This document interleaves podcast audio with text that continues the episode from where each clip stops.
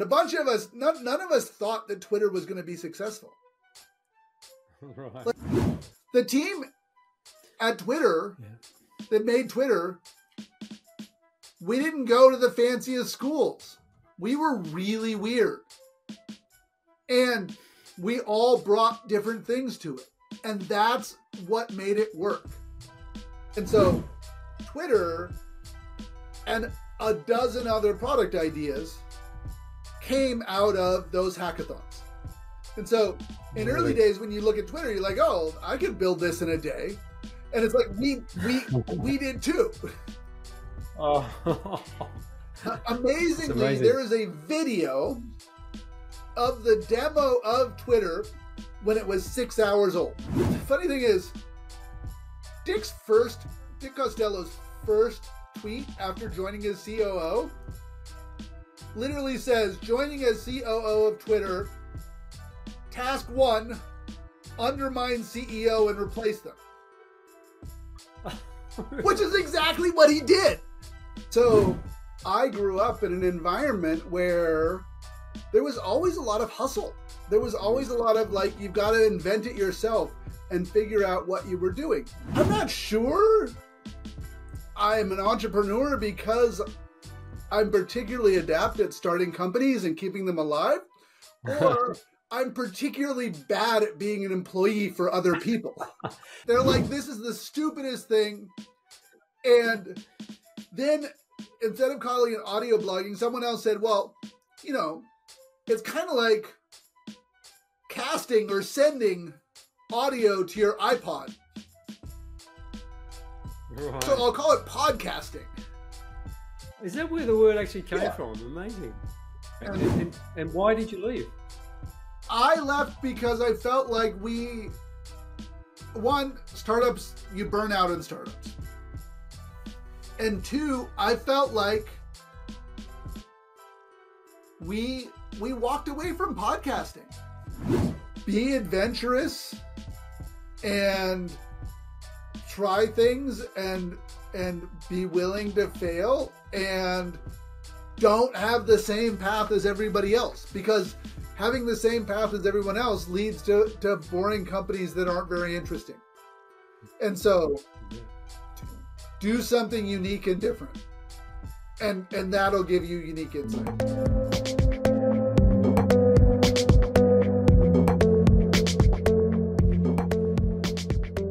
Just before we get started, if you're enjoying the podcast, can you please make sure you subscribe or follow my channel? This helps me out tremendously. Hello, Okay. Rabble. Great to have you on the show. Thank you so much. I'm happy to be here. Yeah, it's a pleasure. And uh, you're over in New Zealand at the moment, Yep. en- enjoying life there.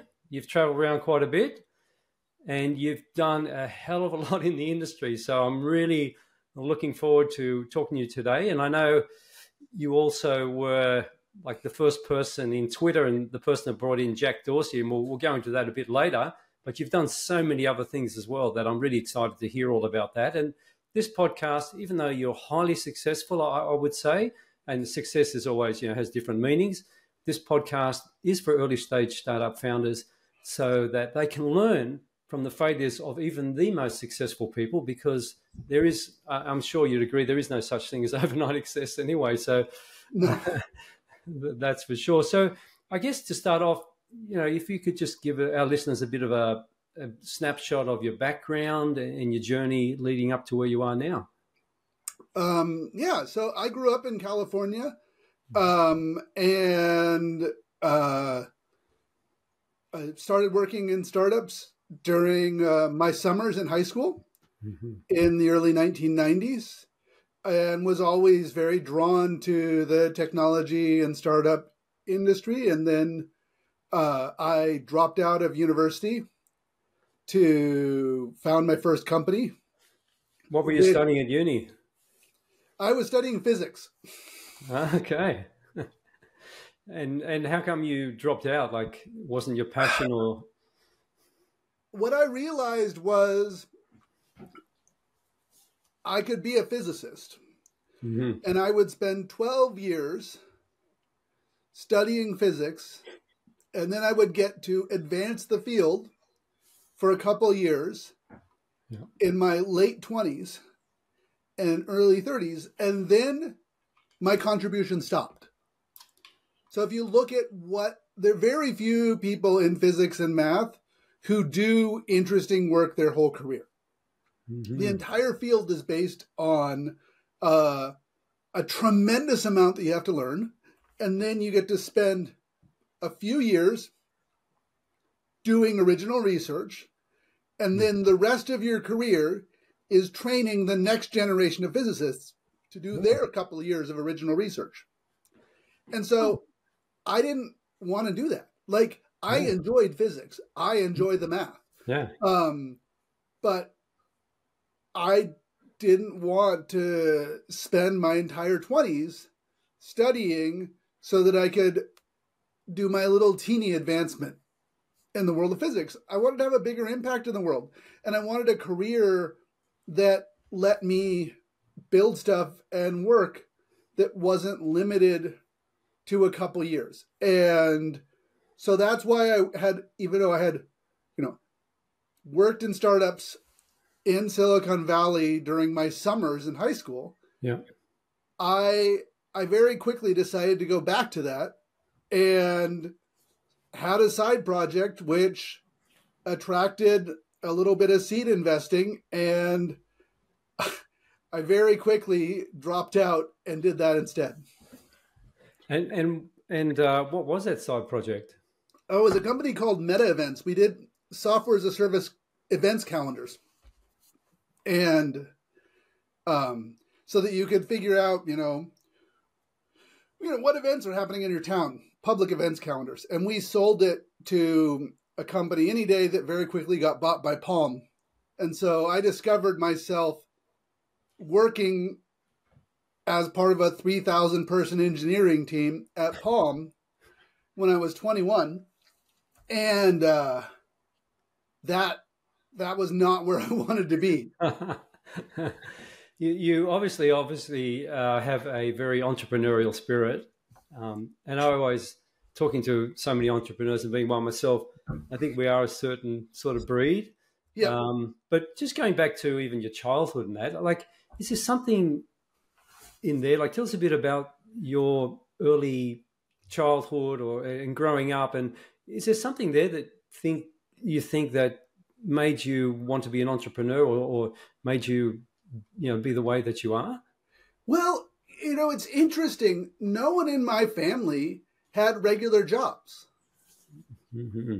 My my dad was an engineer, my mom was an architect, Yeah. and they they both found their own path. And Uh-huh. and no one said, "Oh, you know what I'm going to do? I'm going to go work for a company and it's going to be a 9 to 5 thing and that's that's going to be my career and I know that I've got a steady paycheck." So, I grew up in an environment where there was always a lot of hustle. There was always a lot of like you've got to invent it yourself and figure out what you were doing. And so, you know, my mom worked as an architect. Uh, she was also an adjunct professor at the state university where I grew up in California. Eh, But that idea that what we're doing is, well, you got to create it yourself is essential. And sometimes I think about it. I think about my career as a as an entrepreneur, and I'm like, I'm not sure I'm an entrepreneur because I'm particularly adept at starting companies and keeping them alive, or I'm particularly bad at being an employee for other people. Maybe it's a combination of both. I think I'm a bit like you. yeah. Yeah, yeah. Uh, really interesting. And and so that was your your first startup. Um, and then uh, how many other startups have you been involved with? And and I'd like to hear about one that maybe didn't go where you thought it was going to go and and why that happened and what lessons were learned from that as well. Absolutely. Well, the the first startup we had, the the called Net Events, we sold it for half a million dollars, Right.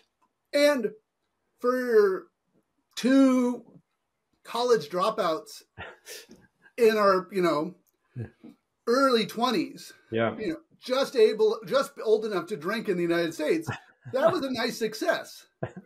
You didn't drink at all, did you? No, okay. you know, but it wasn't a home run. Uh-huh. Yeah. It wasn't a home run, and I think that like I can't keep track of the number of other startups I've done. Mm. Like you just keep you keep trying and you Yeah. keep working on side projects and you keep kind of trying to figure out which ones are going to come together and, and how they're going to collaborate Yeah. and then you know some of them some of them take off and the you know i think i think there must have been half a dozen different companies incorporated and funded on one level or another um and then the craziest thing is we'll get into the audio and twitter thing but the the startup that actually like gave like gave me a little exit enough to Uh-huh. buy a house and take a couple years off with my kids Yeah. I never intended that to be a startup at all. All right. Well, tell us that story. So, in, you know, after I, you know, I spent time at Odeo and Twitter, and then I went and spent some time at Yahoo working with the Flickr team to try and build out social media with Yahoo. And then uh, I decided that I was going to be a digital nomad, so I, I moved to Uruguay and was working remotely before Uruguay. anyone before it was a thing that people were working remotely. Yeah. yeah. And so Yahoo said, "Oh no, you can't do that." So I just started doing consulting, and I accidentally built out a consulting business where one thing led to another, and then we had 17 people, and we had, you know, an office and a conference and a whole world of of activities, and I ended up selling the consultancy to Digital Garage out of Japan, and we built out their consultancy business and sold it to Pivotal. Like, at the time, I was like, I am not doing another startup. I'm not seeking funding. I'm just going to do consulting things, and then we're going to build some of our own products on the side. And it ended up being an exit that I didn't expect at all. I, I went into those conversations literally expecting business development, expecting collaboration, and they're like, why don't we acquire you? Yeah, it's interesting. And and um, why did you choose Uruguay? So I the real reason I chose Uruguay is that um, my ex was from there and and uh, she wanted to move back home, and I just you know it felt like a night you know I, I didn't know much about it. Yeah. Then later I learned that Uruguay is uh, actually a very well positioned country for for startups. There's tremendous infrastructure. There's 5G Mhm. over the whole country. Every kid in the country gets a laptop. Yeah. Programming is taught in primary schools, and there's a bunch of tax benefits for tech companies. Yeah. And so it's become a little bit of a tech hub of people doing work. And Mhm. um, and it's worked economically. Uruguay Yeah. 30, 20 years ago was a relatively poor country, Yeah. and now it's a solidly middle income country, and uh, poverty is almost entirely eliminated in the country, which is very Yeah. different than the neighboring countries in South America. Yeah, I know. I mean, my wife is from Argentina and my son-in-law from Uruguay, and I I visited Uruguay about seven years ago, and very lovely people, um, and yeah, big difference between the two. And I always compare um, Australia and New Zealand. You know, you've got that real competitiveness, but New Zealand has like three million people, and in the arts, in sport, and everything, they're really up there. Like they're amazing for the amount of people they have. And I think Uruguay is the same. Like if you look at sport, they've won the um, soccer World Cup, uh, you know, twice or three times, and um, they're they're right up there. For, and it's, I think it's three million people as well. So yeah, it's, Yeah. it's interesting. It is a, would be a nice place uh, to live. I think. Um, yeah, it's interesting. All right, so just uh, a question around that. Um, actually, the first podcast I did with with a mate of mine, Shane, and he was saying um, with business with startups, it's uh, once you have money, then it's a lot easier to set up another business or another startup and be successful. Yeah. What What do you think about that as well? Well, once you have money, then you have connections, and then you have mm-hmm. runway, and then you mm-hmm. can finance things. Yeah. When you're trying to do it without money, mm-hmm. it's incredibly hard to bootstrap. Yeah. So, um, you know, and that's one of the the the reasons that being in Silicon Valley does make sense. Mm. Like in, in the San Francisco Bay Area, access to super savvy, risk tolerant capital mm. is tremendous. Like I had a I had a company fail. Yeah. And I went to my VCs and I said, I'm very sorry. We didn't get product market fit. We can't raise another round. We're shutting down. And you know what? One of my VCs said, What they say? You don't really need to jump on a call with me to explain why your business failed. An email is sufficient to say the business failed and you're going to start another one. and and that that is like that's a mindset of someone who's like i'm going to take risk after risk after risk mm, and mm. i'm betting in you and if you didn't succeed this time you'll you'll yeah. do it next time well that, that's that's fantastic I, I don't i think that's more a us sort of mentality very much a us mentality it's why yeah. it, it's the secret sauce mm. because it's not like american companies yeah have less regulation it's not like it's cheap to run mm-hmm. a company in the US. Yeah. yeah. Like the cost of labor, the cost of compliance, the cost of healthcare and housing and everything in California yeah. is really high. It is, it is a very expensive place to run a startup. Yeah. But you have access to the capital. And it, interesting things like here, I'm based in New Zealand now. No one knows that I'm based in New Zealand, or they think it's an oddity. But as far as they're concerned, I'm I'm really in San Francisco. right. I've just found, you know, a remote place to work from. And so, mm. You know, one of the things that we're we're seeing in this global environment is like those investors in the Bay Area, they don't care where you're based. Mm-hmm. They care about how you collaborate and, and, and what you're doing. And so finding that risk tolerant capital that can give you a leg up, mm. help move things forward, and understand where you're coming from is really important.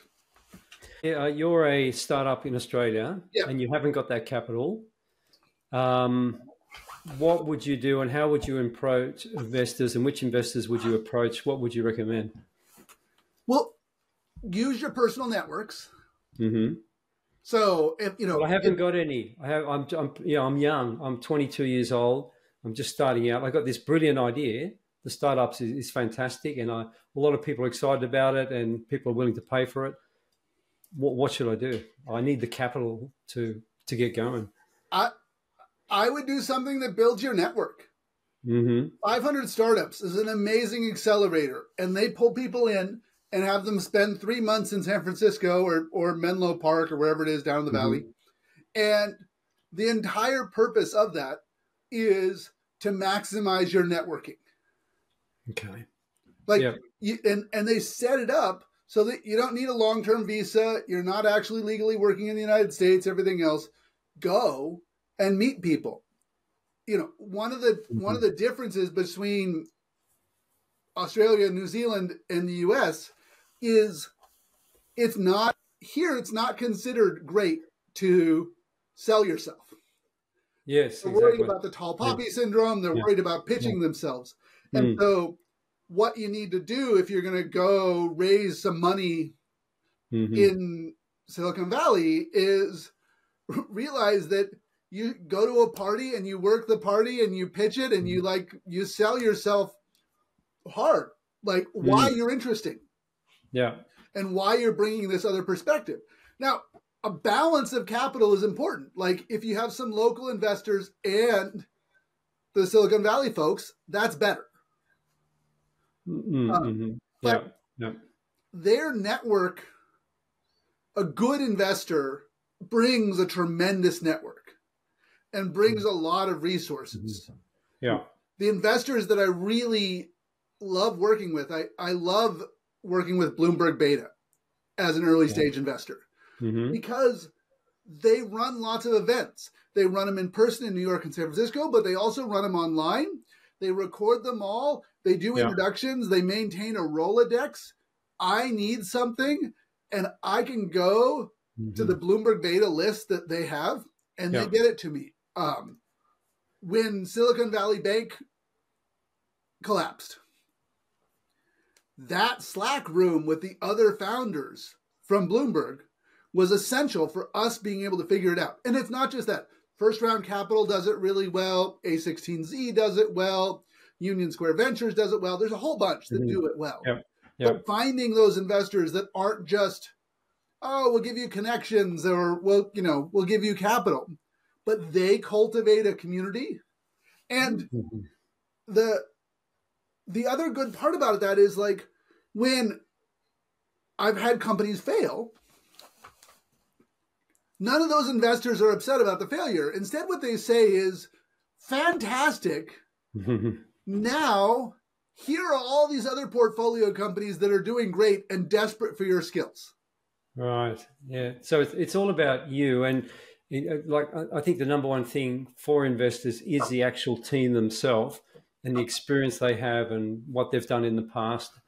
Um, yeah, that's really interesting. So you said you had a few companies that have failed. Yeah. And um, so what would be the, the biggest one? And walk us through um, why that happened so we can learn from that. That's a that's a great question. So I would say so the, the craziest story is actually my current company, Right. which failed.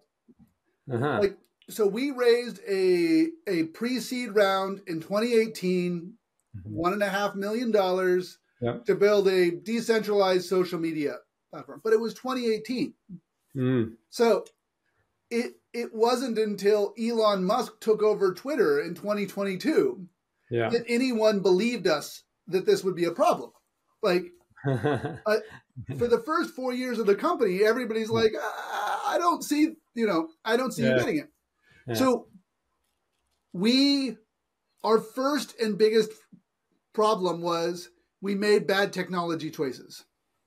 hmm We made technology choices that required a lot of technology work before we could start validating the customer need. Is that because you're using the blockchain? It wasn't a blockchain, but it was a blockchain adjacent project. Okay.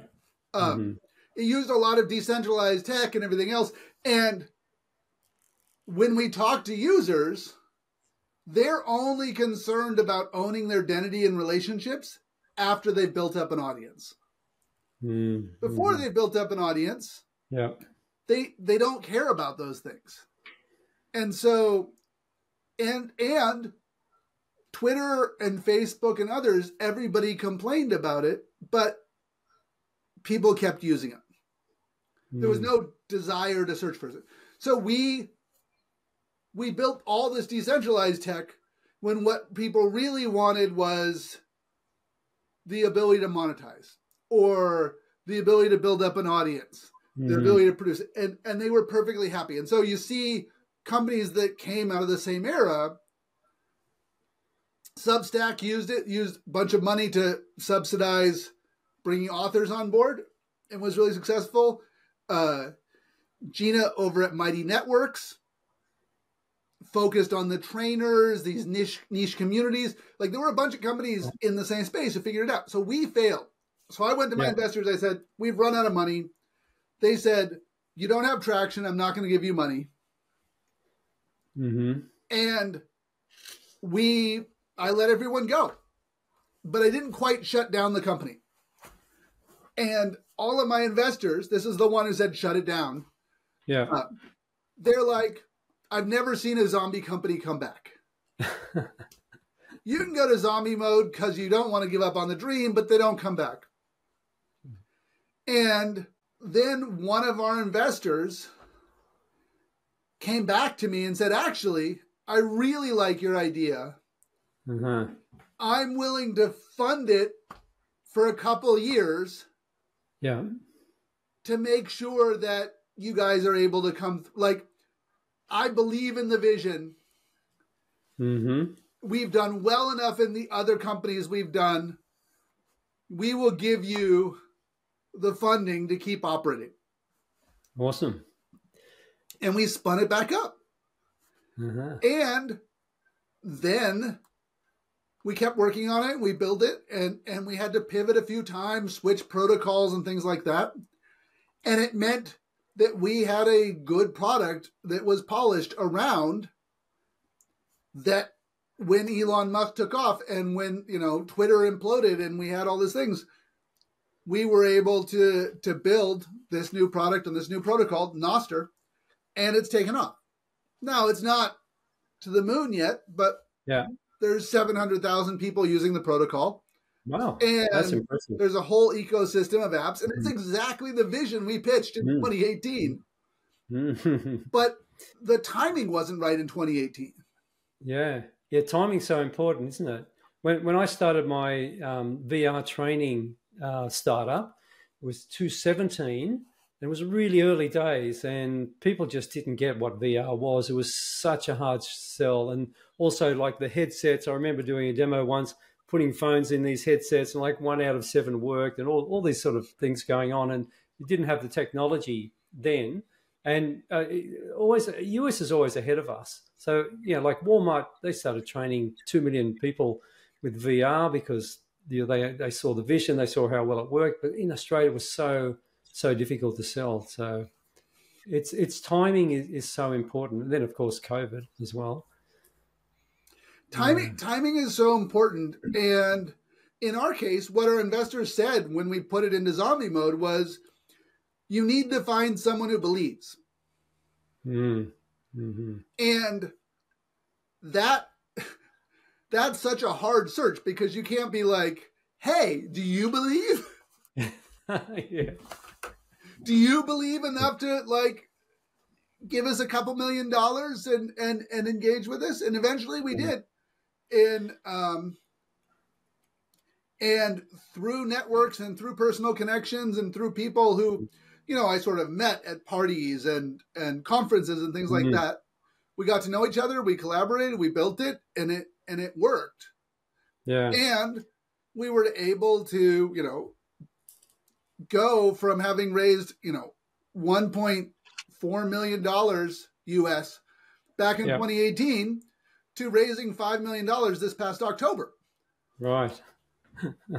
um but it you know my my investors are like they haven't met anyone who is able to be so frugal and the, the point was like there are times in which we're frugal and we're really really lean about how how our burn rates are Yeah. because we're waiting for the right time we're doing Mm. the work we're doing the prep we're doing the research we're building the networks but Mhm. it's not the right moment in the market and so we Mhm. need to survive long enough Yeah. you know, kind of like those those animals that only survive when there's a, a rainstorm in the desert and they know how to sort of burrow into the ground.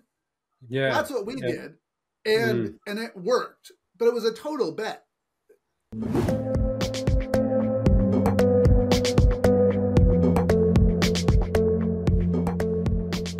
The whole social media like it's it's huge now obviously for, for years and years. I actually in 2017 um, i worked for an organization tafe digital that does training to you know hundreds of thousands of people here in australia in vocational education. And, i started social media in that time.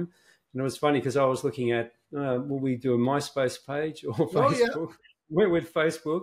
So that was um, 2008 i think. And so I, I grew that social media presence and and for online learning, the Facebook groups were fantastic. I actually did some research, and you know the completion rates went right up with that. But now it's like, you know, I, I- don't know. You've probably seen the show, The Social Dilemma. Oh yeah. Um, yeah, uh, you know, it, it's really, you know, it, the algorithms is causing. Like, I, I heard, I heard a podcast um, about a week ago, and, and this uh, person, I think he was a philosopher, and he was saying, um, yeah, up to 15 years ago, society was based on groups or on church or on, you know, um, family. Uh, now, the last 15 years has been on algorithms. And, you know, a lot of people are saying, and what I see is our algorithms are causing that division because you only see what you believe and you don't see anything else. And what are your thoughts on that? Having been a person that actually started Twitter, I mean, I know you got out early, but what are your thoughts on on the social media space at the moment? I mean, social media is complicated because on on some level it solves so many problems that we have. Mm-hmm. It it democratizes the public sphere. Yeah. And it should be no surprise to anyone that when we democratize the public sphere, we get a bunch of amazing things and a whole lot of things that we pretended didn't exist. Yeah. You know, so at if you think about the pre-internet era, even before blogs or things like that, the the amount of resources you needed to make a magazine to to pull together a community on a topic and get that distributed and get people it, it required a lot of capital. Mm-hmm. And so we democratized all this stuff. Mm-hmm and we've got everyone and so some of that stuff is great and some of that stuff is terrible you know the people with anorexia and bulimia before social media mostly thought they were alone mm. mostly thought no one else did this like and so with social media now people learn and and lots of people get out of it and lots of people get support but some people use it to advocate for bulimia and for anorexia and help each other. Yeah. And so like we we don't focus on the people doing the thing like dealing with social media in in, in the good way. Now yep. the the other issue is that the only business model that we've developed for social media is this kind of advertising model and we developed these algorithms that do engagement. And algorithms are fine, but we need agency over them. And the problem is the exactly. algorithms are tuned to mm. keep us engaged in a very passive way. The the psychological studies about social media show that the Instagram Reels, TikTok type feed mm-hmm. one video after the other, yeah, it's kind of like a casino, and it makes you feel worse. But the social media where you're engaged in a conversation and you post something and people comment, i.e., podcast, like that is mm-hmm. really affirming and psychologically beneficial. And but that's not the thing that advertisers need. So you know, advertisers hate Discord and Reddit and they don't like Pinterest much either. And so, but those are all super collaborative social media apps. Yeah, yeah. Whereas, you know, advertisers, they don't like WhatsApp, they don't like Signal, they don't like all of these collaborative, like socially redeeming platforms because they're not getting you to feel bad about yourself and buy things. And so we have a, a world where the advertising model is driving an engagement model that is super passive. And you know, sometimes that also pushes people off into crazy. So, you know, the all these studies about YouTube and Instagram and TikTok about how mm-hmm. you can get further and further out into this world of of conspiracy theories and things like that because the algorithms just want to keep you engaged and if if if mm-hmm. you're you know discovering the secrets of vaccines causing, you know, causing autism or something like that, it makes you mm-hmm. more and mm-hmm. more excited. And so what mm-hmm. we need to do is give users agency over these algorithms and say they are both powerful and risky, that they're important but dangerous, and um, you know, we don't let people you know, run airlines without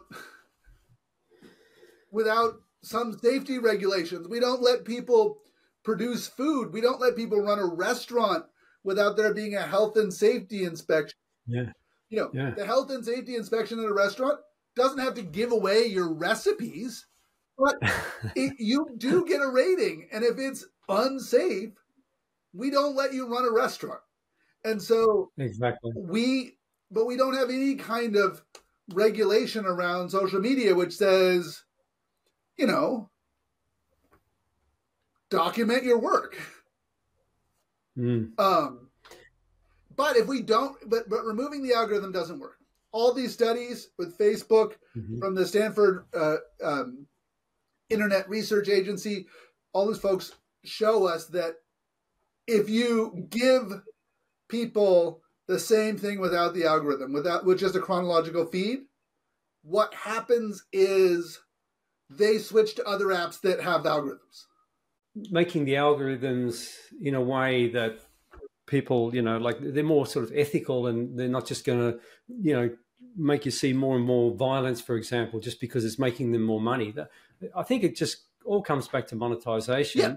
and just the need just to only make money instead of some. This is a tool for the good of humanity, which it can be, and it is in many cases. But um, yeah, it's, it's all back to making the dollar again, isn't it? Just if you, they're only thinking about that, that's pretty sad. And plus, I guess they're so powerful that it's really hard to get them to change because they've got so much money.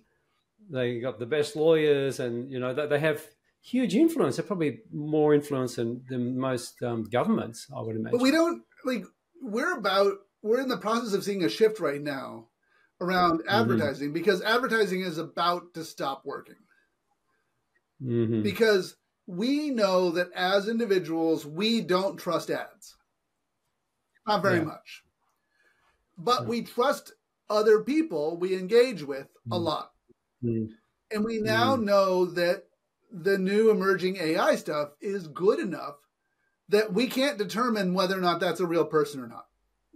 Mm. So it, the incentives are for advertisers to switch to making AI bots that make social media that is engaging and supportive and and you feel connection to. Mhm. And then when you say, okay, I'm going to go buy a house or I'm going to buy a dishwasher or a new computer, those AI bots start talking to you about that. And, and maybe you know that they're an AI and maybe you don't. But you can know that they're an AI. And if you trust them from other things you've they've said to you and you've engaged with, you'll trust them on the recommendation for what computer to buy.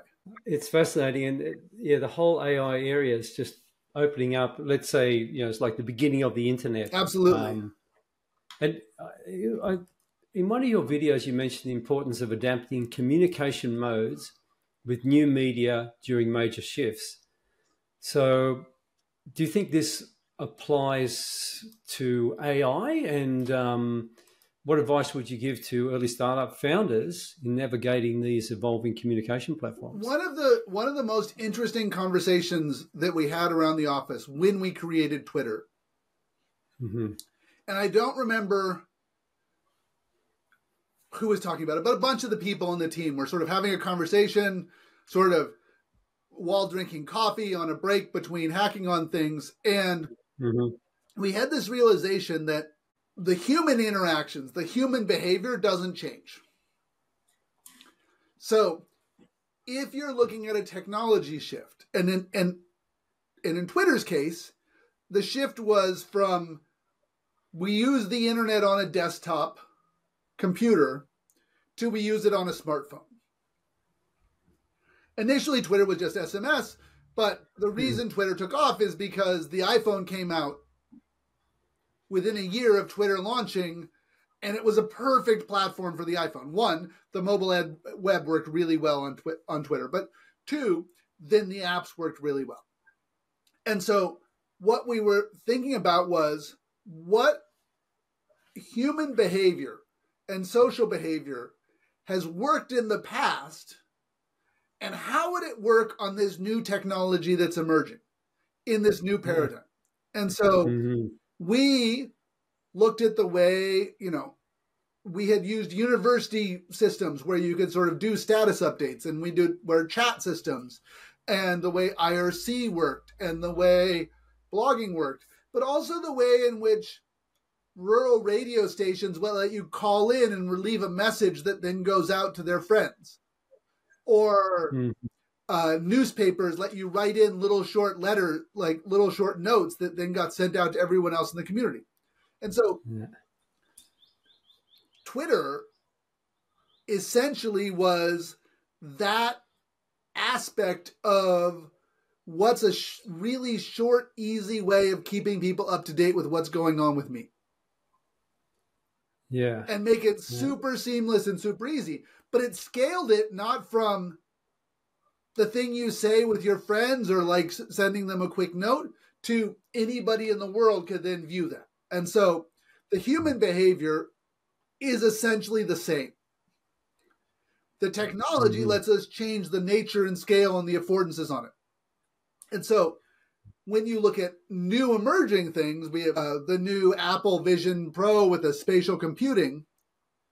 Remember, people don't change, our technology does. Mm. We evolved over hundreds of thousands of years to have certain kinds of needs of feeling inclusion, of, of, of having enough, of feeling connection, of, of finding love, of finding friendship, of taking care of people, of feeling like you're winning, of, of all these different essential human behaviors.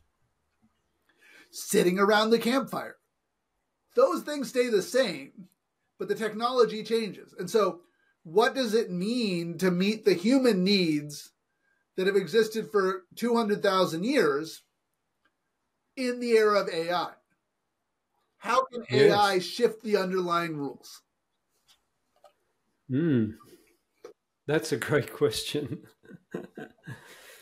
and I guess uh, the people that work that out, they can have the the new Twitter, so to speak. Absolutely. And almost never do the companies and media and platforms survive these major major technology mm. shifts. The, the, mm the amazing thing about Meta is that they were able to transition Facebook from a desktop web app to mobile. Mm-hmm. But Flickr, for example, was the dominant photo sharing social media app. They yeah. weren't able to go from web to, to mobile. What happened was Instagram took over. Yeah. You know, and so, and you know, most of the the reason that Facebook Meta bought Instagram, WhatsApp, Oculus, and all those other companies is they know that they can't make the transition with Facebook. And so that's that's their bet. And now they're, you know, they spent billions on trying to do, you know, virtual reality stuff. And now they've switched to doing AI. And they have such a cash cow that they can they can do that. Um yeah. yeah. so one one thing that we get to think about when we think about building new things is how do I do the same thing that I did before, but with AI? Like, how does AI mm-hmm. change it? How does AI change loneliness and friendship and learning and and falling in love and uh, knowing you know knowing what's going on in the world so that you have something to talk about other people or are mm-hmm. feeling good about yourself or um, making money buying and selling things or your day-to-day job or yeah. you know or taking care you know raising kids taking care of people taking care of your family finding a place to live you know engaging in sort of social events you know the equivalent of church if you don't go to church like that social activity still needs to happen and mm-hmm. and we're going to mm-hmm. now use ai as one of these fundamental substrates to make it work. And so, you know, I, I'm a programmer and I use, you know, Copilot and GPT-4 in my work all the time. Mm-hmm. Mm. I mm-hmm. the programming is still the same. Yeah. But the debugging isn't. Like it used to be when you were programming that you spent like 5% of your time writing new stuff and 95% of the time figuring out why that new stuff you wrote doesn't work. Yeah, yeah. And now it's like 10% of the time is debugging. Because yeah, you have this yeah. intelligent chatbot that can read your code and your entire application and say, "Oh, you know, you know, now I got another idea. Maybe we should try this, or maybe you should try that." Like that's why Mm. people don't go to Stack Overflow now because you can have this conversation with things, and you still have to think about programming. You still have to understand what you're building and how you're building it and the way they interact, and and and Yeah, you have to understand it. But the syntax not working and all of those stupid bugs, those go away. yeah. It could even be sometimes just the space that you don't know is there can stop the whole thing from working. All sorts of stuff. And, I know. and and with Copilot, that doesn't happen anymore. Yeah, And so, Yeah. what what does that mean in every other industry? And and one of the most amazing things is how Mhm. slowly the adoption of these things is. Mm. It's it's much slower than we think. Okay, because they say AI is one of the fastest things that have been adopted, way more than But- than so many other technologies. But businesses are adopting Mhm. it really slowly. Because Mm. businesses are, you know, they have ways of working, they have ways of collaborating, they have Mm. things being done, and yeah, you know that shift on how to change and how to adopt it is powerful. It's like, you know, what what if I used API, you know, AI to track down this stuff? What if I used AI as a, a power motivator? One of the, the Mhm. interesting things is the studies around AI is that it does not have a massive effect on the best performers. okay. So the, the people who are really good at their job, Yeah. AI doesn't help them very much. Hmm. What AI does a great job is taking the bottom half of performers of any different Mhm. task or thing and making them equivalent to the median Yeah. performer. yeah, And so when we think about it, it is like what fields have a bunch of people who needed a ton of time training and learning things and bringing up to speed Mhm. and continue to do the job, but not very well. Hmm. That's Well, it's AI, interesting giving 'cause- them an AI tool so that those people can can hit average. yeah. That's Yeah. the benefit. I mean, I, I used it in, in my startup, and when it came out, when I started using it, I thought, wow, this is amazing. And then I started introducing it to the team and said, look, I want you guys to use this, learn how to use it, don't be threatened by it. You'll actually become a lot more productive with it. So I want you to to to use it and to get good at it, and uh, you know not be threatened by oh you're going to lose your job because of it. No, they can just become a lot more productive. So that, that was the, the tack that I I found um, worked. Yeah, it's really interesting space. So just going back to Twitter, you spoke a little bit about that. So let's hear about the Twitter story, Sure. how it started. So you were the first person there, and yeah, so tell us about it. It's quite quite exciting, really. Sure. So I had uh, I had sold the the first company, Meta Events, when I dropped out of Mhm. college uh, Yeah. in 2000, and then there was the big Mhm. dot com crash,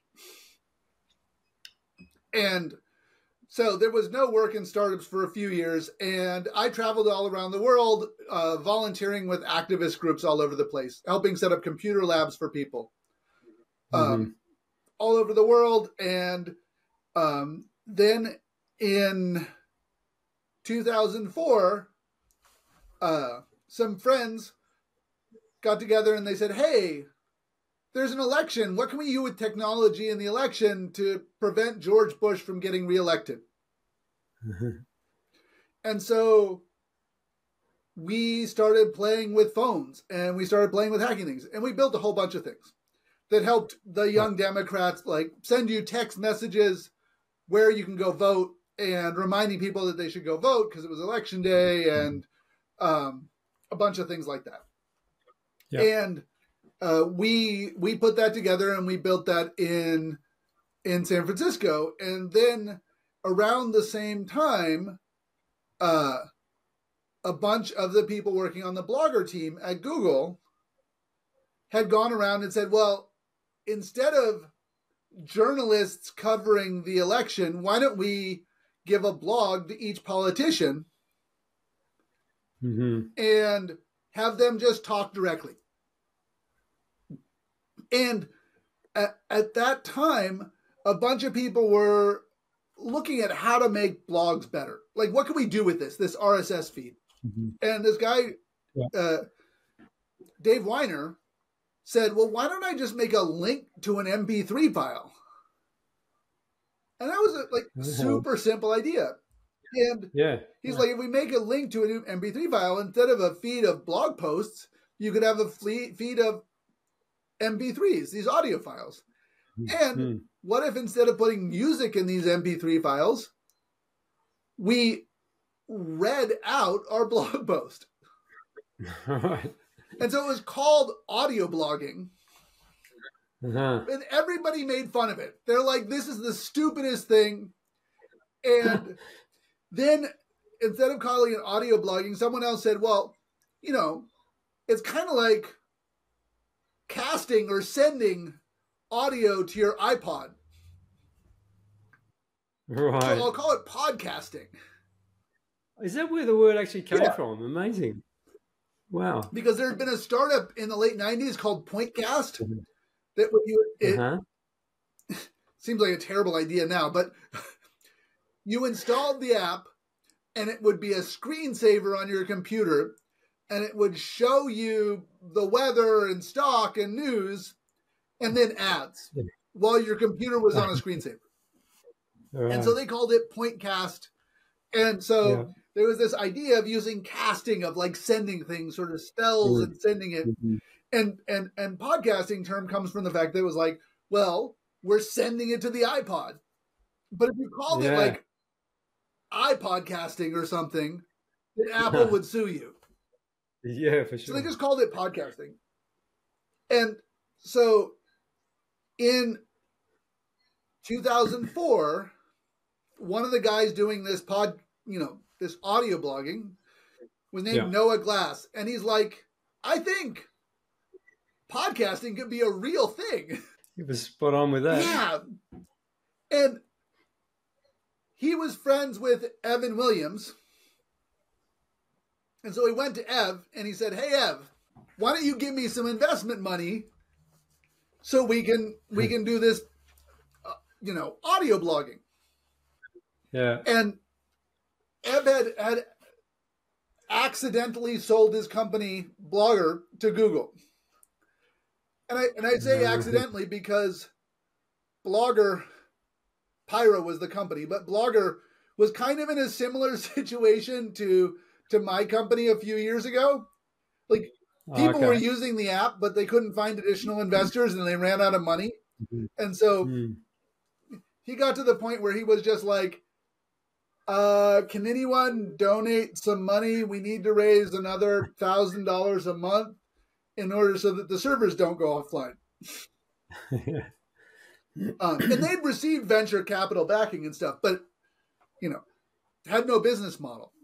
So Mhm.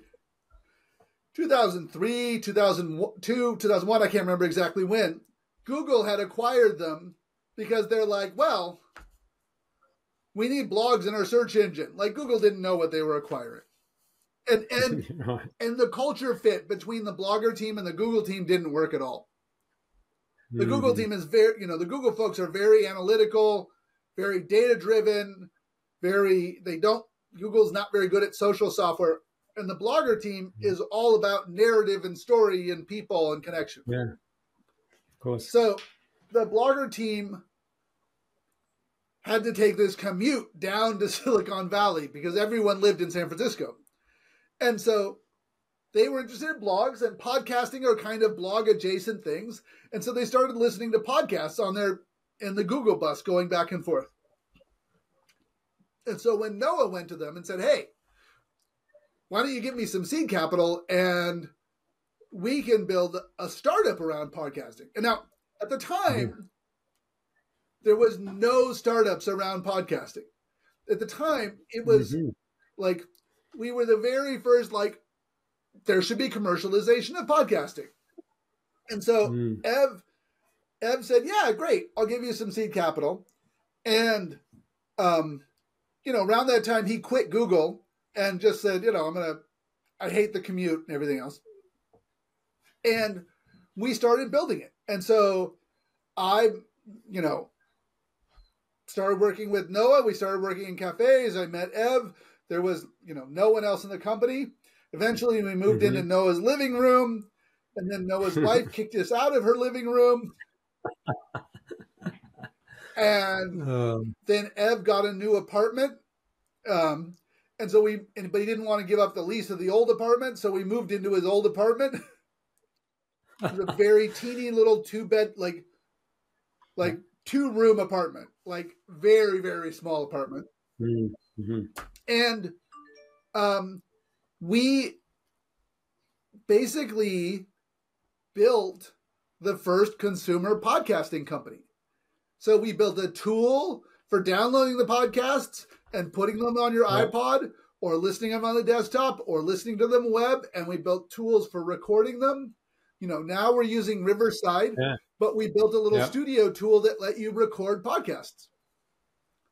Awesome. Well, thank you for that because because of you guys, you know, we're able to do what we do. And we we went out to uh, National Public Radio in the U.S. and we said, "Hey, you guys have all these radio programs. Yeah. You should do podcasting." And they're like, "Yeah, no one's going to listen to a radio program on your iPod."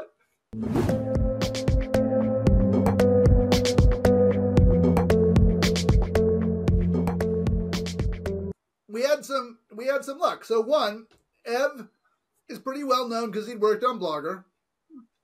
And mm-hmm. Chris Anderson from TED got in touch with him and said, Hey, what are you working on? And he's like, Well, I've got this sort of startup. We're kind of doing this podcast thing. And we were sort of mm-hmm. in stealth, like no one knew about us. And so Chris said, Well, why don't you launch it at TED? And so we were able to launch, launch it at TED and launch it. In, and, and we got right. interviewed in the New York Times, and we got a lot of attention, a lot of hype. And this was a down mm. cycle in startups, so there was mm. not much funding going on. Yeah. And yeah. Uh, we were able to raise five million dollars in VC funding, and wow. in 2005, five million dollars was a lot of money. Yeah. We were blown sure away is. at how successful we were at raising that money. Um, mm. and we you know, Ev and Noah and some of the other folks went down to Apple and said, hey, this podcasting thing is a big deal. Apple, you should do something with podcasts. Let's partner. Right. And, and yeah. Apple was like, ah, maybe. Well, mm. at the same time, in secret, they were going around with a crack team working really, really quickly and hard to integrate podcasting into the iPod and iTunes. Really? And so wow. Apple did a great job. Like they went in mm-hmm. and they they kicked butt. And they launched like we did something that was beautiful and polished and really nice and a beautiful interface and you could explore all the podcasts and you could listen to them and you expose the back catalog but apple made yep. something that worked so simply and worked end to end they had a simple directory. Mm. They integrated in iTunes. They put it on the iPod, and it knew which ones you'd listen to, mm. and then deleted mm-hmm. the old ones because the, the listening behavior on an iPod is different for podcasting. Yeah, and so we were then faced with a situation which is we were the number 2 uh-huh. and most people just you know this was before the iPhone came out, before Android came out, people were listening to these stuff on their iPod. You had to sit it, plug it in your computer. You had to sync it. You had to have this app. And what what happened was, you don't want to be number two. No. You don't want to be the the the also ran. And so we had an idea, which is like, well, we have three and a half million dollars, four million dollars in the bank. We have this team. We like the team. We like the office. We like the, working together. What else could we do? And so we actually made a very intentional process of pivoting. And uh-huh. we did a big brainstorming process of what have you liked in the past? What was cool? What was interesting? How do you collaborate? And that process explored we explored visual voicemail, we explored emerging web video, we explored, you know, other phone stuff, we explored what we could do with text messaging. And one of the things that we explored was we tried products that people liked and had used. And so one of those products was uh, an open source tool that a couple of us in the office had been using called TXTmob. And TXTmob isn't Twitter. Mm-hmm. But it was a way for you to send text messages out to a group of people and get status updates, mostly used during protests. So one of those things okay. we used in the 2004 election protests, and we used in mm-hmm. a bunch of different protests. And you know, it didn't have a short code, and and you had to join specific groups. And so we set up a process in Odeo of every Wednesday would be hackathon day. Okay. And uh, you we made it so that you had to join a new team each Wednesday. So no repeating of teams. You had to collaborate with everybody else. And we would get up at 9 a.m. and we would pitch different ideas, and the people would form teams, and then we would demo it at 6 p.m. Right. And and this was after we had done some evaluation process of using existing tools. Yeah. And mm-hmm. and sort of ideating and then doing a, a design session of what we liked and didn't like in those tools. And so Twitter and a dozen other product ideas came out of those hackathons. And so in really? early days, when you look at Twitter, you're like, oh, I could build this in a day and it's like we we we did too. Oh. Amazingly, there is a video of the demo of Twitter when it was six hours old. Oh, really? And we don't have the video. It never got uploaded online because YouTube oh. didn't exist. So we digitized yeah. the video and sent it on the local file share network. And so I have emails in my Gmail because that's still around, saying go to yeah. this local file service to watch the video of the demo. No one has the demo. We've lost it. Oh. Um, so when what happened is we did that for about six or eight weeks. I can't remember how long, and mm-hmm. some of those products seemed interesting. And so what we did with those products is we said, okay, two of them we're going to spin up little teams to work on, and we're going to keep working on the podcasting thing because we don't quite want to shut it down. And one of them was a Periscope like video sharing tool for uploading and sharing video to MySpace. you could do uh, six or 12 second videos. I can't remember how long. And we called it okay. Hellodeo. And another, initially we didn't have a name. And so people joked that it was called Friend Stalker. Oh. Um, but we never launched with that name. That was just a joke name. But and that's the one that okay. became Twitter. Oh, really? And and the name Twitter uh, mm-hmm. actually is a word in the English dictionary. And Noah actually sat with a giant Oxford English dictionary in the back of the office, starting with A, looking at every word in the Oxford. Like he spent two weeks on it or something. Like a lot of time in the back, of, saying, you know, is this word the name for our product? And Twitter is a word in English, which is like those little messages that bird, you know, bird songs, like, you know, little bits of communication between birds. Um, but we didn't want to buy the domain name Twitter because someone wanted to sell it and it was like $15,000. So we registered twttr.com Mm. Um, mm-hmm. no vowels. And yeah. we put it under one of the engineers, like we put the name for the domain name registry on one of the engineers on the team who was most excited about it. That was Jack Dorsey. Right. and so he kind of became the founding CEO of Twitter by accident. he was he wow. was the engineer on the team who was most enthusiastic about the Twitter idea. Uh-huh. And okay. he was part of the team, but we pitched three or four ideas that were nearly identical at the time. Mm-hmm. Uh, but he was mm-hmm. really into it, and he is super smart and drove forward. And so, the initial team that we spun off to work on Twitter was, you know, Jack Dorsey, Noah Glass, and Florian Weber. Now, no one, no one remembers who Florian and Noah are, um, because Noah Noah was was pushed out by Ev, and then Ev eventually pushed out Jack, and then Jack pushed out Ev, and there's a whole bunch of drama, and there's TV shows about really? it, and all these other things like that. Um, okay. And Florian was this German developer who was working on it, super talented. He was like, yeah, yeah I'm ready to move on. And a bunch of us, none, none of us thought that Twitter was going to be successful. right. Like, that's why Jack was made CEO. It was like, this is a side project, and we're going to have to do a bunch of other side projects. And maybe one of these are going to come out and, and work.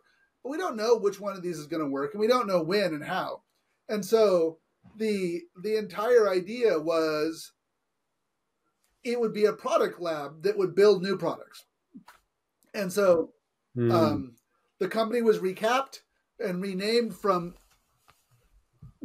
Odeo to obvious and obvious ventures. Um, and it was uh-huh. obvious that they should keep trying new things and eventually became Twitter Inc. And so that's the story. But I guess the, the other really important thing is like it was a pivot. Mm-hmm. It's the, it's like the most classic pivot.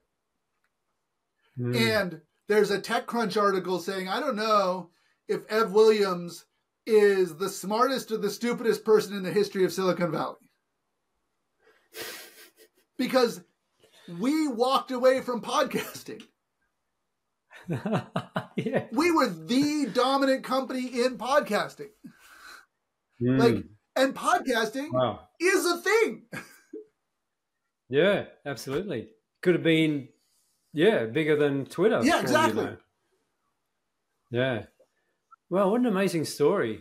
And and I, I heard that you you actually employed or brought Jack Dorsey in. Is yeah, that true? so we, we hired Jack not when the company first started. He started a, a uh-huh. year in when my now ex wife quit. So she's a, right. a, Python developer and working on it, and she quit mm-hmm. because she was like, "This is a boys' club, and I want to go do something else, and I'm tired of working at the startup all the time." And uh, that's when we hired Jack. And so the funny thing is, uh-huh. The other person we considered seriously and we tried to hire to bring in was yeah. Moxie Marlinspike, yeah. who created Signal. Right. And the encryption protocol behind WhatsApp. And oh, really? so, you know, wow. there was a time when there weren't that many people doing stuff that was super interesting and we all kind of hung out the the other person on the team who people don't know was there was Kevin Systrom, who was our intern helping with the the pitch deck to investors. And we wanted Kevin to keep working with us. Like Kevin was amazing. Instead, he quit and started Instagram. Well, that wasn't a bad move. No. what an amazing team! Like looking back, just absolutely amazing. And and um, how long did you stay, and when, when did you actually leave? so I was there from 2004 and, and to 2006. And, okay. and, and and why did you leave? I left because I felt like we one startups you burn out in startups, and two I felt like we walked away from podcasting. Like we didn't talk to our users enough. Like I was there because I believed in podcasting. I believed in democratizing the media, and I I felt like we walked away from it. So I left there and went over to work with the Flickr team, Caterina Fake, who had just been acquired by Yahoo. but I literally just moved across the street. Um, because it seemed to me at the time like Flickr was going to have a bigger future. Mm, I remember Yeah. Flickr. Mm, yeah. Um, so now looking back on those that time and then leaving, do you have any regrets? I I mean, mean- how do you feel about that? So I exercised my stock options, but when the company was recapitalized, I accepted the buyout offer, and I shouldn't have. Like, if I have one regret, it's that I didn't like put my Yeah. foot down and say, "No, no, you roll my stock over to the new company." Mm, That's my regret. Mhm. My my other regret is at the time I didn't want to be a manager. So my Okay. role was more like CTO. mhm. And so my my regret is thinking that I should stay there and just be an engineer as opposed to learning the other things. And since then I have learned how to manage people and how to deal with the business side of things. Yeah. Yeah. And It's a progression, yeah, isn't it? and so I, I at the time was like, no, no, I just want to be an engineer. I don't want to deal with the people issues, everything Mhm. else.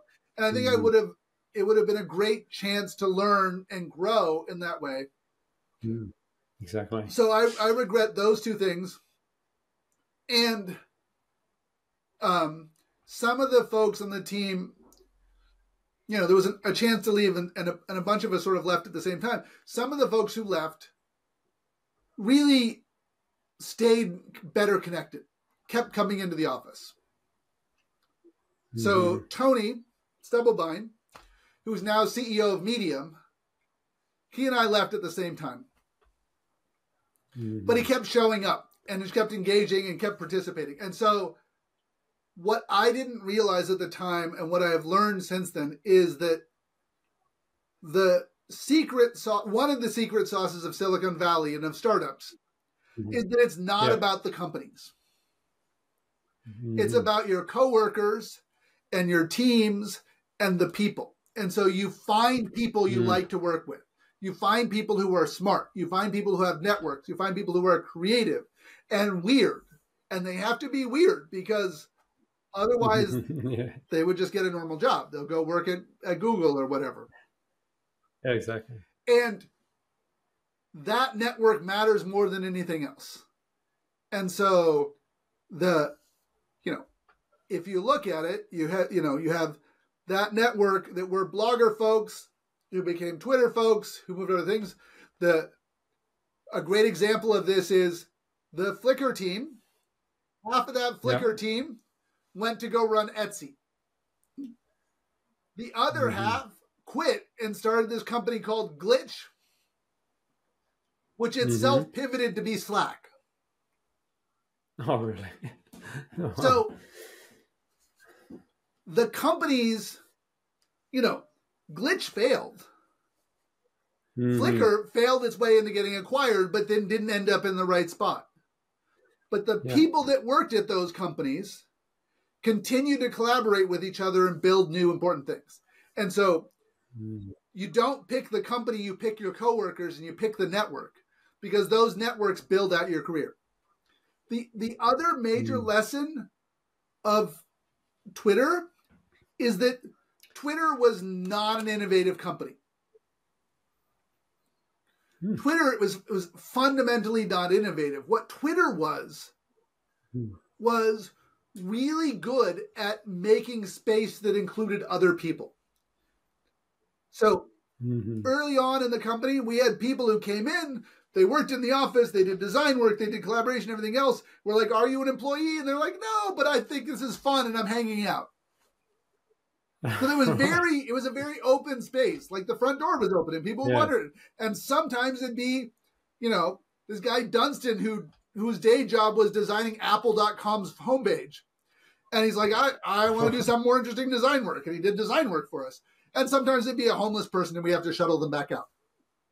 Um, but that that culture is what meant that when people started really using Twitter and they started doing at Mhm. before your username and started doing hashtags and started doing retweets and started doing tweet streams and putting links to images and links to video and, and short links and and search all yeah. of those things everything we think of as twitter today was the users of twitter figuring out how to use this platform that was super flexible and interesting and then the company just looking at how people use their tool and yeah. supporting it and so that's the trick is like amazing. listen to your users don't fight your users mm. Make them mm. make them part of the thing. And and users of Twitter, like when someone says I joined Twitter or I left Twitter, they're not talking yeah. about being an employee. They're talking about being mm. a hmm. user, but the language and the ideas, it's almost like they were an employee. Mm-hmm.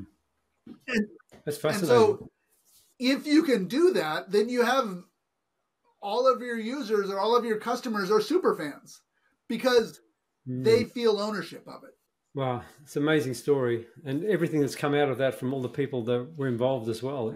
It's quite amazing. Like so many startups and big projects. Um, it must have been a really amazing time and, and space to work in. Very exciting, I'm, I'm, I'm guessing. And just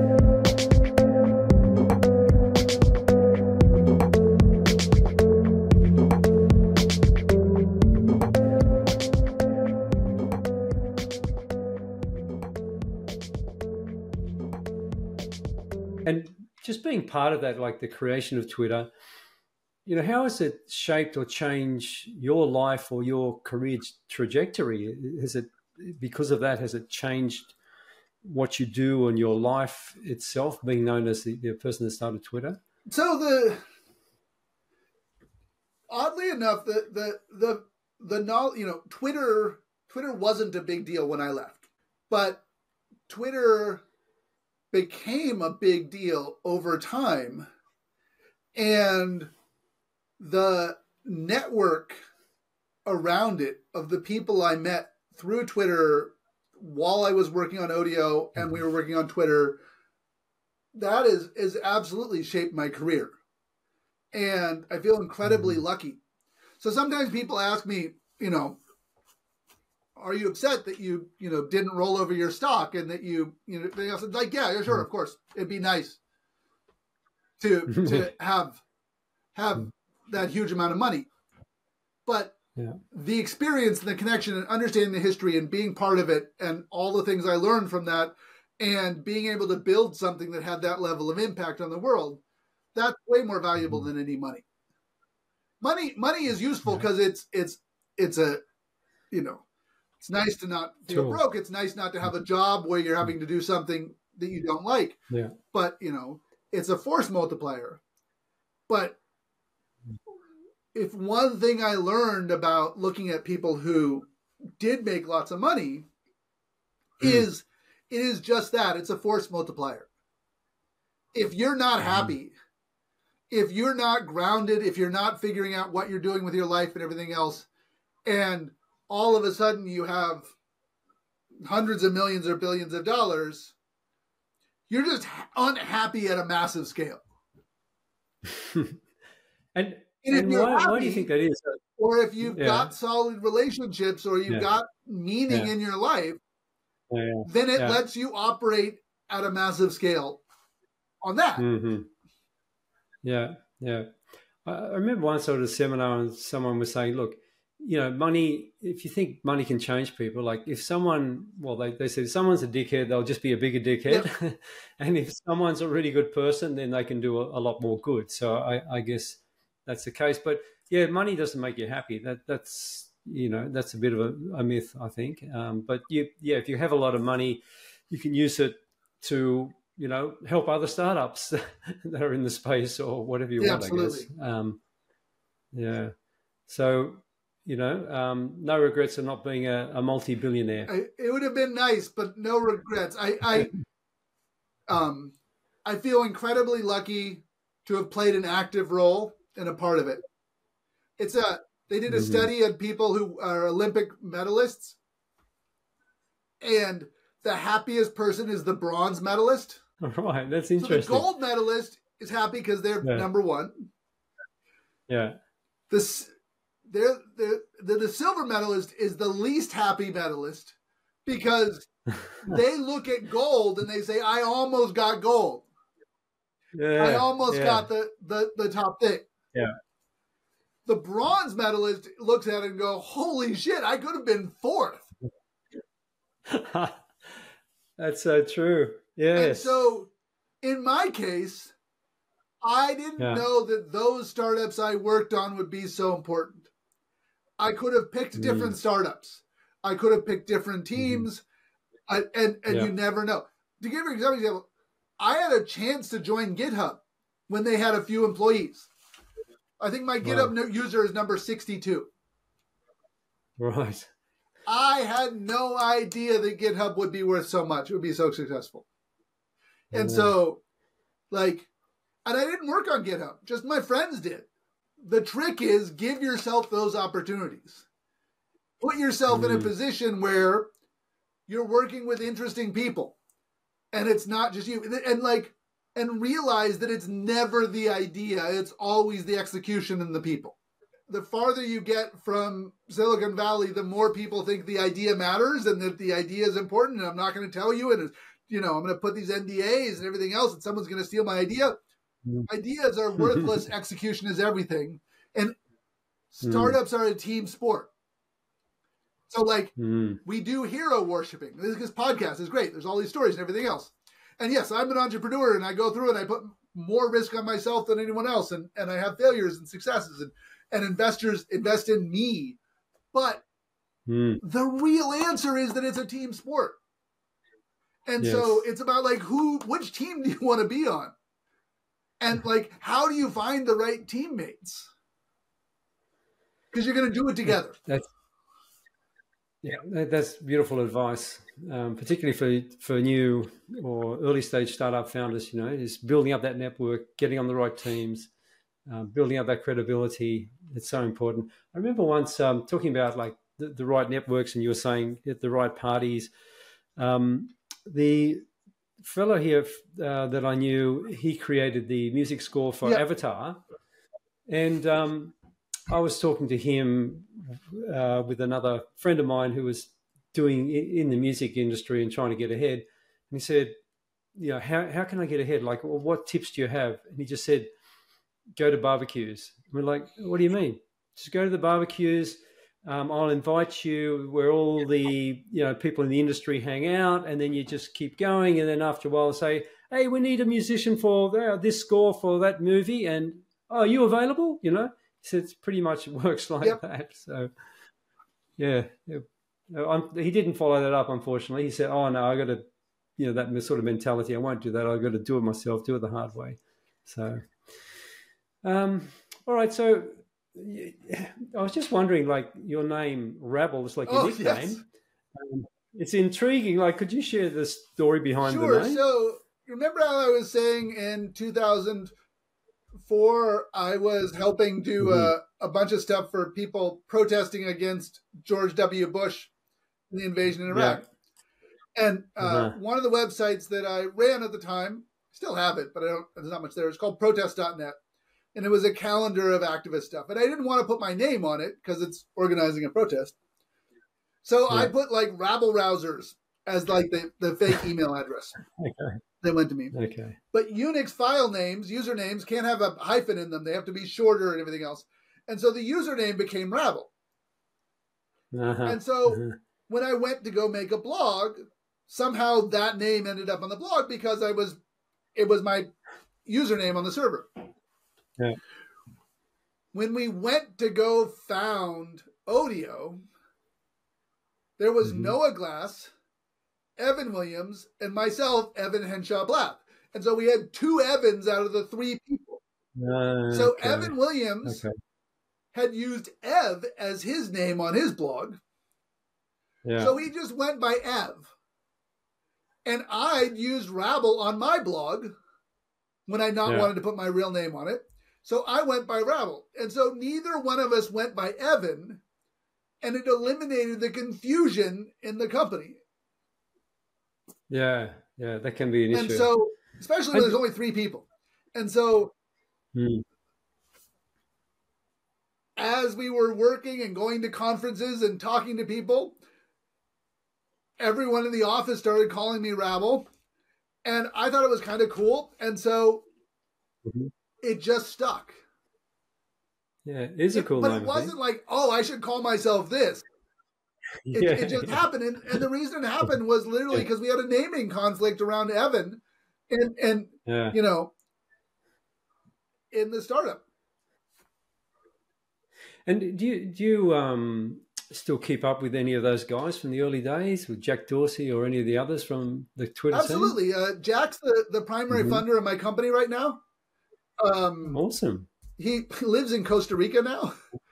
Um, All right. but uh, yeah, yeah, we keep up. Uh, Blaine Cook, who was the original architect, is a close friend. We hang out. Um, Tony Stubblebine, who was the the engineering manager, is now CEO of Medium. Um, a few of the other folks. Ray was the the the designer, and Adam does Yeah. business development. We you know we get together. Not Yeah. you know the only person who liked everybody is Biz Stone. Like there were lots of like back and forth and fighting and positions like that and like back and forth. And so there were all these like weird little teeny factions and, and things like that. And Uh, and yeah. um you know, there were there were the engineers and then there were the the business people and and whatnot. Um but biz likes everyone and gets along with everyone. And I do keep in touch with stuff and we get together. But there's no like big reunion. Okay. Not like a once a year reunion or No, because because there like was so much bad blood over time as as you know. Ev fired Noah, then fired Jack, and then Jack fired Ev, and then oh, tell us a bit more about that. That's so interesting. Like, how did this all Noah's the happen? What original founder of the company. He's the guy Yeah. who said, "I want to do audio and the Yeah. podcasting thing." He was the vision Yeah. behind it. He's the one who said we should do, you know, we should do these hackathons. He's the one who Yeah. came up with the name Twitter. And Yeah. um, what happened was he threw himself so completely into the startup that Uh-huh. his marriage fell apart.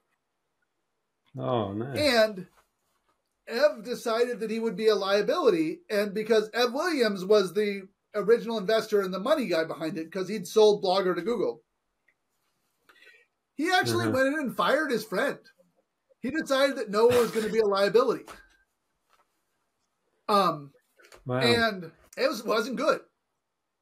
Now, Noah probably was going to be a liability, but it wasn't handled well. Mhm.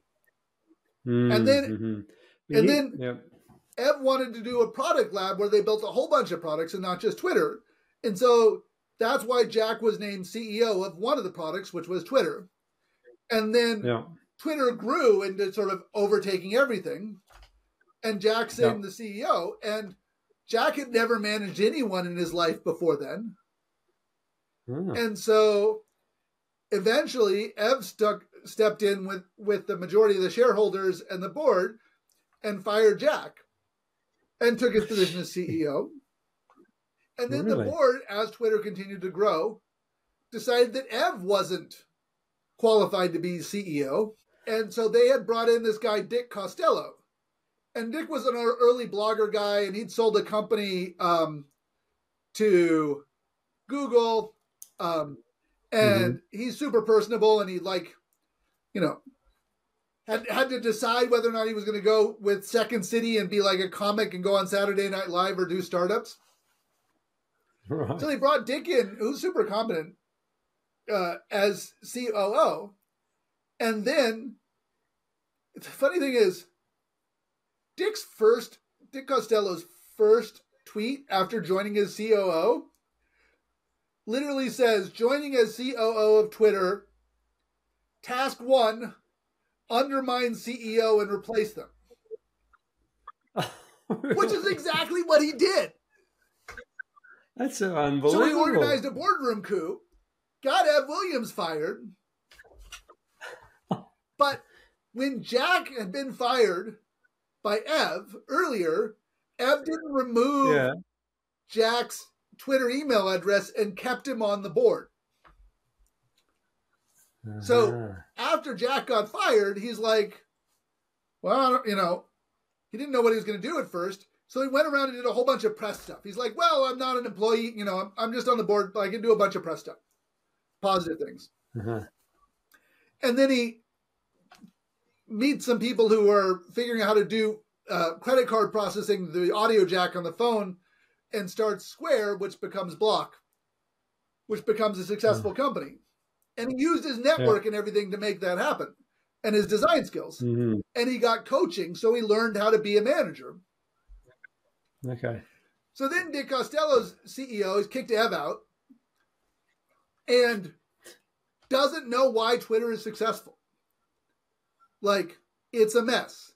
And because he isn't a founding team member and he doesn't know why it's successful, he's not able to break things in the right way to make it a successful Mhm. company.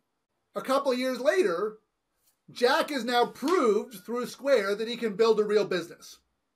He got the Mm. coaching, he got the training, he did the reading, he did the work, he learned how to manage people. He grew. Yep.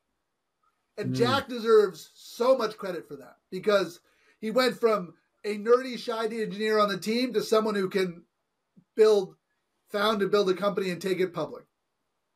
So when he did Mm. that, the Twitter folks are like, we don't have direction in the company. And so the board brings him back in as a product lead person. And he's still running Block and Square, but he's also at Twitter. Hmm. And he sets them up so they're across the street from each other. Then the board is like, Dick Costolo is not finding the business model here. He's not able to fix things. So then Mhm. they bring Jack in as CEO again and kick Dick up. And you know what Dick Costolo does? Well, He becomes a, a, a screenwriter for the Silicon Valley TV show. no, I was just going to say it is just like a soap opera. Totally soap Everything opera. that's going on. the it, it is more than that because at the time when Twitter was first standing, after Gaba, my ex, left, there was only one other. There were only two other women in the office. There was Sarah, who's Ev's wife, Mhm. and she sort of did work sometimes and sort of did. And then there was Crystal, who ran customer support and trust and safety. Anyway, Jack really wanted to go out on a date with Crystal, but Crystal ends up going on a date and marrying Goldman, who's Ev's best friend. Oh, And so no one talks me. about Crystal, but Crystal hired the most people in the company. Was the founding Really? team member who was around the longest. Super important. She never talks to the public, but she's super badass. Mm. what an amazing story. But once Jack got Brock back in, and once he learned how Yeah. to be a manager, and he had to learn that stuff. Mm. Like we don't Mm. get born that Yeah. way. He learned that. He learned how to be Yeah. a really good entrepreneur.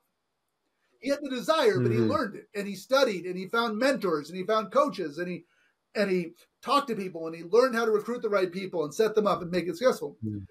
Then the board trusted him to bring back in, and for the most part, he saved Twitter. But Mm. and he fought off hedge funds that were trying to take over and everything else. But here's the real reason why Elon Musk was able to take over. Yeah, Ev was going to ask didn't have that. super voting shares. And every Okay. time they had to flip over who was the CEO, the power shifted to the board and the investors and the company executives and the founders had less and less shares. Uh, So by the time Elon Musk took over, mhm. Evan, Jack, and the other folks who were still like the, the entire founding team had less than 10% of the company and less than right. 10% of the votes. And so there were Elliott Capital and Silver Lake who kept threatening, and they had board seats, they kept threatening to take over. And so Jack was an impossible situation because his real money all came from Square. That's the paying Mhm. job. He never got paid to be the Yeah. CEO back at Twitter. But Twitter was important.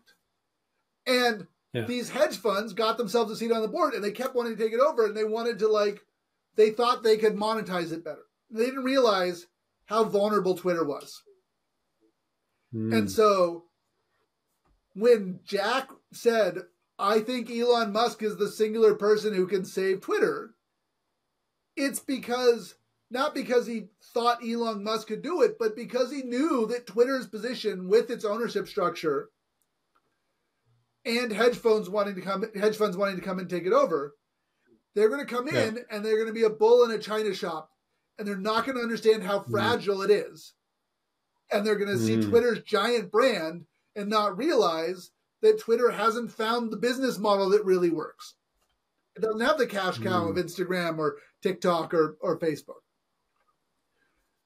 What we didn't realize wow. is that Elon Musk would try and run Twitter himself as opposed to being the finance guy in the public face and like let professional do mm. it. In his other companies, yeah. he doesn't run them day to day. He doesn't yeah. run SpaceX. He doesn't run Tesla. He doesn't run Neuralink. He doesn't run the Boring Company.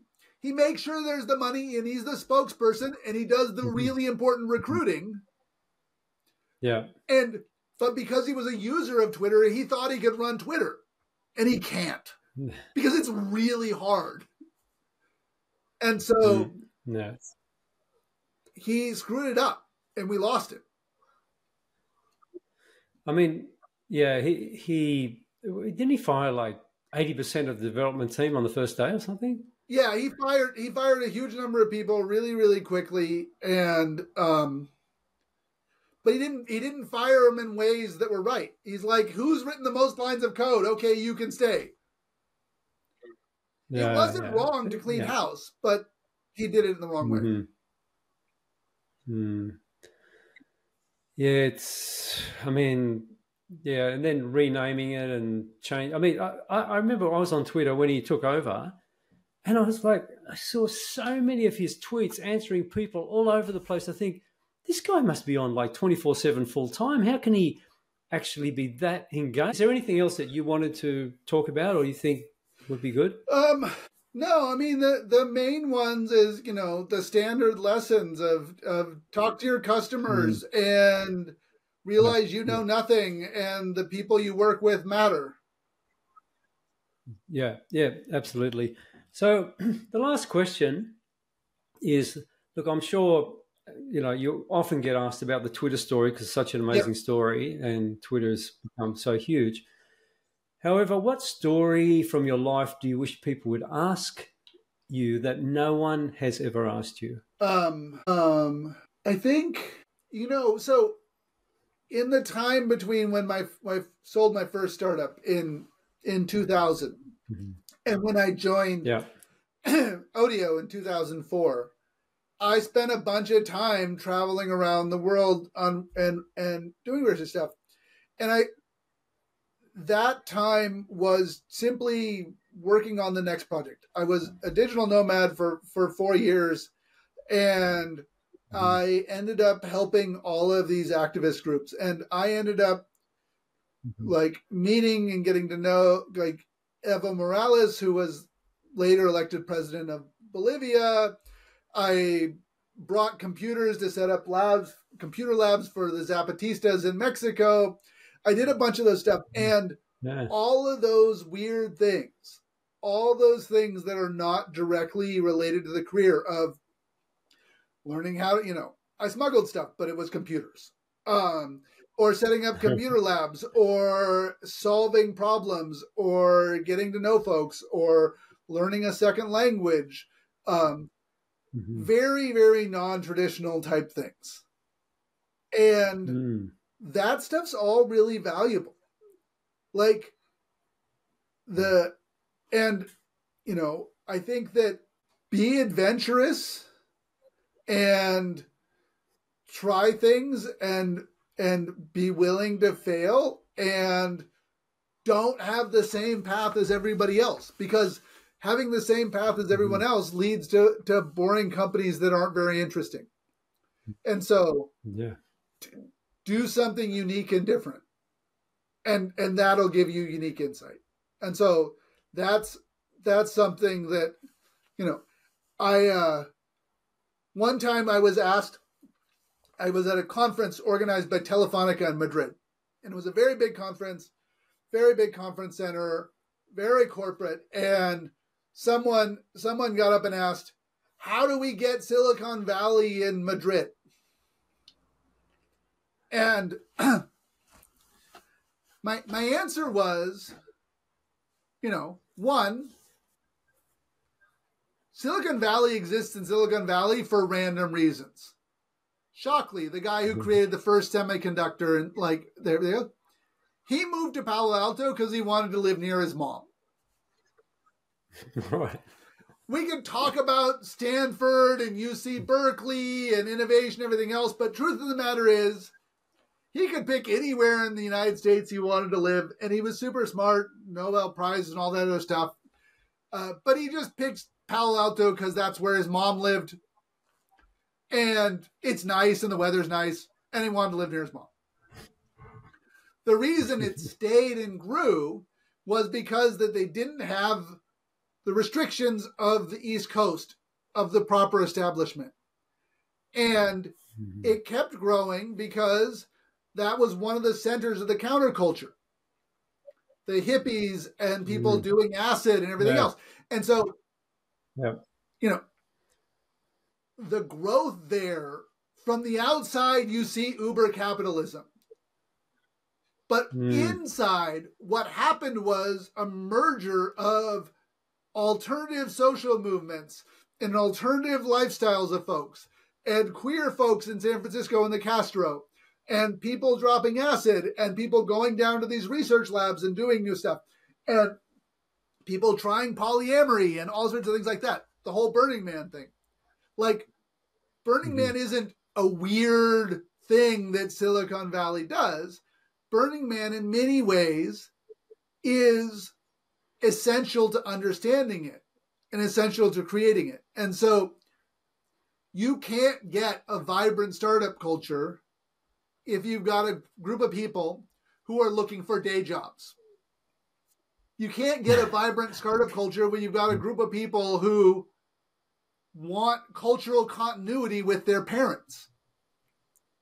You have to be willing to try drugs, try new kinds of relationships, new ways of living, new ways of collaborating. You've got to be willing to throw out all the existing ideas and build something new. And yeah.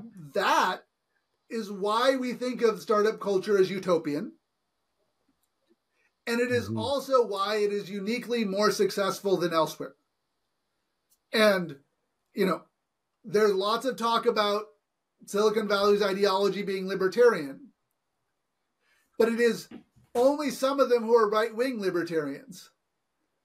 There's also the majority of Silicon Valley who are libertarian social democrats who are mm-hmm. willing to throw away the norms and build something new, willing to throw away the collaboration, build something new. And so what we need to do is we need to we need to find a way to embrace that and support it and not punish people from being weird and freaky. The team at Twitter yeah that made Twitter, we didn't go to the fanciest schools. We were really weird. And we all brought different things to it. And that's what made it work. And that, that diversity. diversity. And it wasn't hmm. diversity, you know, in terms of like gender and diversity of perspectives on stuff. And the reason yeah. that Facebook yeah. was successful and Google was successful and every, all these other companies is because mm-hmm. they set themselves up in a place where that kind of craziness could happen and people would be open to those ideas and aren't punished mm-hmm. for having those ideas. And no one's punished for failure. Yeah. yeah, and that's the big thing, isn't it?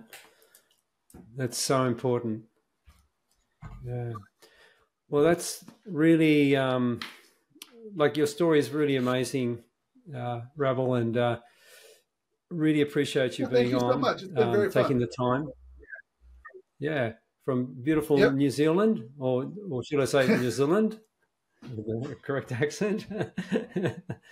um, yeah, it's wonderful, and I'm sure this uh, podcast, this episode, will help a lot of other founders, particularly looking back at everything that happened in those early days and so much wisdom coming out of that, and hearing your story was amazing. Really appreciate your time uh, and and your um, your wisdom, your knowledge. Um, very, well, very much. Thank you so much for reaching you out. So much Are you enjoying the podcast?